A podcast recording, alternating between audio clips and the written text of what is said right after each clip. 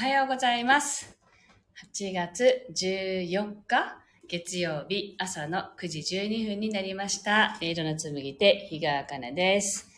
はい、この番組は沖縄県浦添市から今感じる音をピアノに乗せてお届けしています。そしてこの番組はスタンド FM と YouTube ライブの同時配信でお届けしています。いましたが、あの、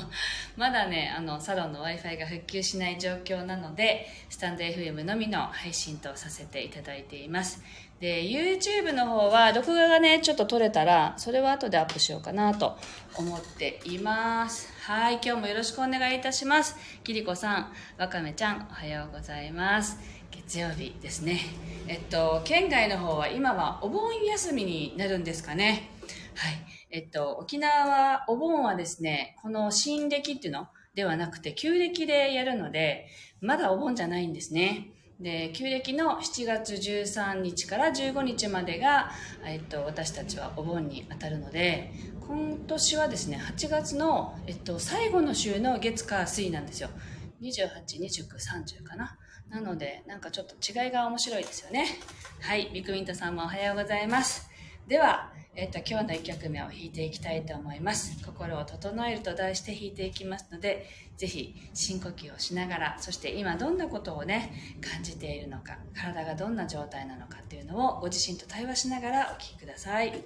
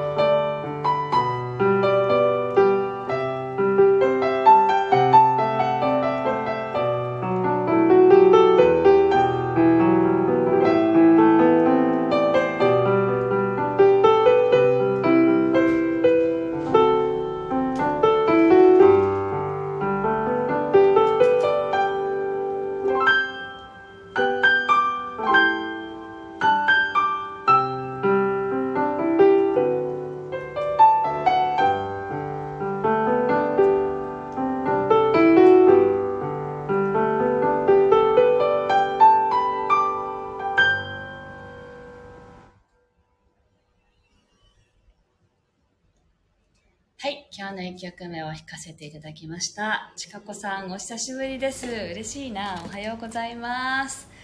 はい、えーっと、なんかね、台風が台風7号ですか？があの本州直撃な感じでね今朝ニュースを見ましたけれどもあのぜひ気をつけてお過ごしくださいであの昨日ですね図書館に行きまして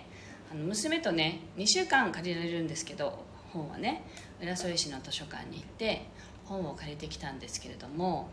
そこでなんかあの割とね読みやすい本がヤングアダルトっていうコーナーにすごく読みやすい本がいっぱいあって興味深い題名の本もいっぱいあるんですね。おそらくその中学生とか高校生が手に取って読みやすいっていうような形になってるので大人が読んでもすごく読みやすいんですよ。例えば経済の話とかあの法律の話とかいろんなありとあらゆるあの私たちの生活に関するねあの話とかもいっぱいあってそこで本を借りて読むことが多いんですけれどああの昨日そのコーナーの中で皆さんのレイチェル・カーソンってあの覚えてますか？多分ね社会の教科書とかで出てくると思うんですけど「あの沈黙の春」っていうあのものを書いた方ですよね。で中身は全然読んだことなかったんですけどレイチェル・カーソンの、えっと、作の、えっと「センス・オブ・ワンダー」っていう本があったんですね。でなんか最初はレイチェル・カーソンには気づいていなくてセンス・オブ・ワンダーって響きがすごくいいなと思ってなんだろうこの本ってこう背表紙を見てね手に取ったらレイチェル・カーソンが書いた本だったんですけどまあその本は遺作になった本でそれをもう書き上げる前にお亡くなりになったっていうふうに後書きに書かれていたんですけれどもそのセンス・オブ・ワンダーの話っていうのがすごく素敵であの要はねそのセンス・オブ・ワンダーについては何て言うんだろう自然をあの感じることがとても大事ですっていう本なんですね。でその方が甥っ子かな？すごい1歳半ぐらいの時から一緒に海に連れて行ったり山の中に一緒に行ったりしてそのとことこところで出会う何て言うんだろう貝殻とか虫とか植物とかそういうね名前を知ることが大事なことではなくてこの植物はどういう形なんだろうとかそういう一つ一つの気づきがとても大事で感性を育てるものなんですっていうことが書かれている内容だったんですけどなんかその中でレイチェル・カーソンがもし妖精がいるならば妖精にお願いしたいことはセンス・オブ・ワンダーをその大人になっても持ち続けられますようにって書かれていてでそのセンス・オブ・ワンダーっていうのはあのその身近なものの中に見えないものの中にこそある素晴らしさとかそういう気づきっていうものとかあのこれは不思議だなって思う感性疑問を持つっていう感性を大人になってもみんなが忘れませんようにっていうなんかそういう意味を超えての「あのセンス・オブ・ワンダー」っていう、えっと、意味だったんですね。なんかすごく素敵だなって思って。であみちさんだおはようございます。覚えてます。懐かしいって。懐かしいですよね。私も「沈黙の春」は読んだことはないですけれどやっぱりその地球環境とか自然に関するこう警笛を鳴らすようなことをねあの多分伝えてきた方だと思うんですけれど何て言うんだろう。あのその身近にある自然をね自然をもっとこう何て言うのかな。あの気づいていこうみたいな感じなんですよね。であのそこにすごくいいな言葉がすごくいいなと思ったのはあの知っていることよりも感じることの方が大事ですって書かれていたんですよ。なので知ってることってこう知識とかその頭の中に入れておくことだけどそれはあの本の本を読めば知識って入りますよね。だけど感じることって体験することが一番だと思うんですね。なのでそういうことだと思うんですけれどなのであの子どもたちにあの教えるっていうことよりも感じるっていうことを体験させてあげてくださいっていうことがたくさん書かれていてね。なんかまあすごくあの細い本であの読みやすかったんですけれどね。あっという間に読んじゃったんですけどもしねあの図書館にあるんだろうなと思います。私も図書館で借りたのでねあの機会があれば読んでみてください。で「センス・オブ・ワンダー」って探しても出てくるのかな？あのきっとあの言葉覚え間違えてなければそうだったと思うんですけどね。はい。なんか大事にしていきたいですね。はいというわけで今日の2曲目を弾いていきたいと思います。今日から月曜日1週間始まりましたのでぜひ今週どんな風に過ごしたいかなっていうことをご自身でねイメージしながらお聴きください。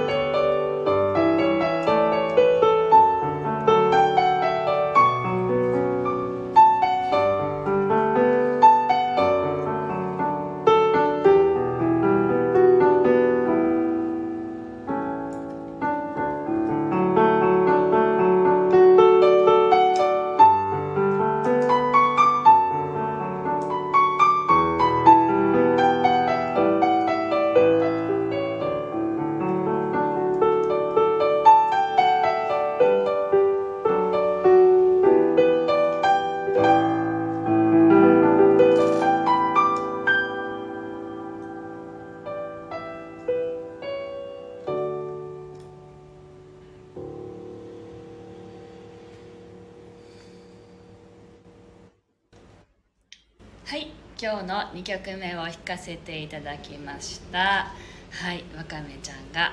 まさに今時代は感じることが大事だという流れになってきていますよね。ってほんとそうですよね。なんか私たちがなんか与えられすぎてるというか考えなくても歩んでこれたっていう流れがすごくあったなと思うんですよね。なのでもっとこう世の中で起きていることに疑問を持ったり考えたりなんでそうなってるのかなっていうことをこの物事のこう真意っていうのかな。あのそこの表に出てくる来てるものだけではなくて裏側にあるものっていうものをこう見つめてこう感じていくことっていうのがすごく大事だなと思ったりしています。で特にやっぱりあのなんかすごく台風の時に思ったんですけどあの私たちはね屋根があるところに隠れていられるけどあの木とかねあの草花ってどこにも隠れるところがなくてその中でこの受け入れるしかないっていう状態の中でもそこにいるじゃないですかなんかそことの違いを感じてみるとかね。なんかそういうこの身近なところに題材はたくさんあるのでなんか気づいていきたいなと思います。はい。ミクミントさんがうんうん共感って。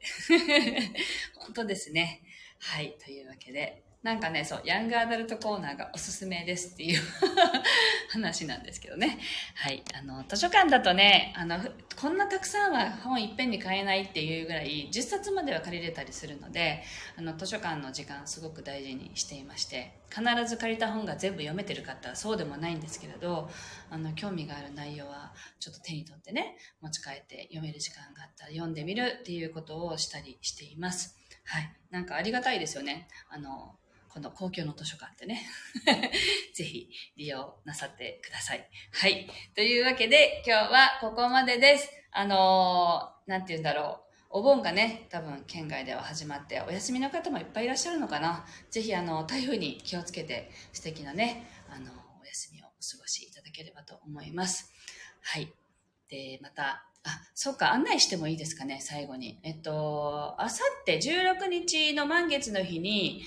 一応はめぐりんとの満月じゃなくて新月だ。ごめんなさい。新月ライブを予定しているんですけれども、あのー、サロンの Wi-Fi が復旧していないいないので、もしかしたら、あの、私抜きで、めぐりんのインスタライブに、単独のね、インスタライブに切り替わる可能性もあります。で、サロンの Wi-Fi が復旧していたら、あの、私の YouTube のチャンネルの方でライブ配信予定なので、まあ、どちらにせよ、あの、もしよければ、新月ヒーリングライブライブご参加いただけたらと思います。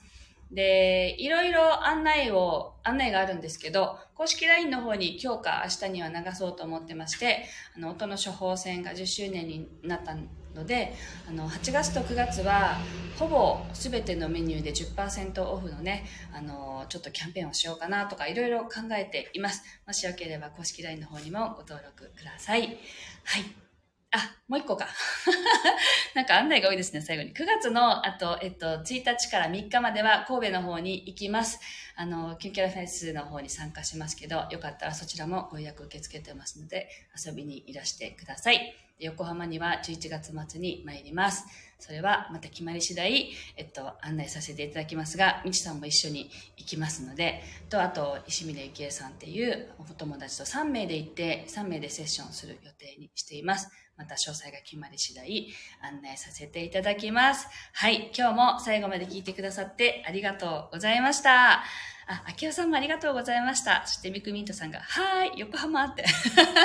はい、大体場所は決まりました。あの、今のところね、変更がなければ横浜スタジアム近くの、えっと、ところを借りてやる予定にしています。ということだけお伝えしておきます。はい。では今日もありがとうございました。素敵な一日をお過ごしください。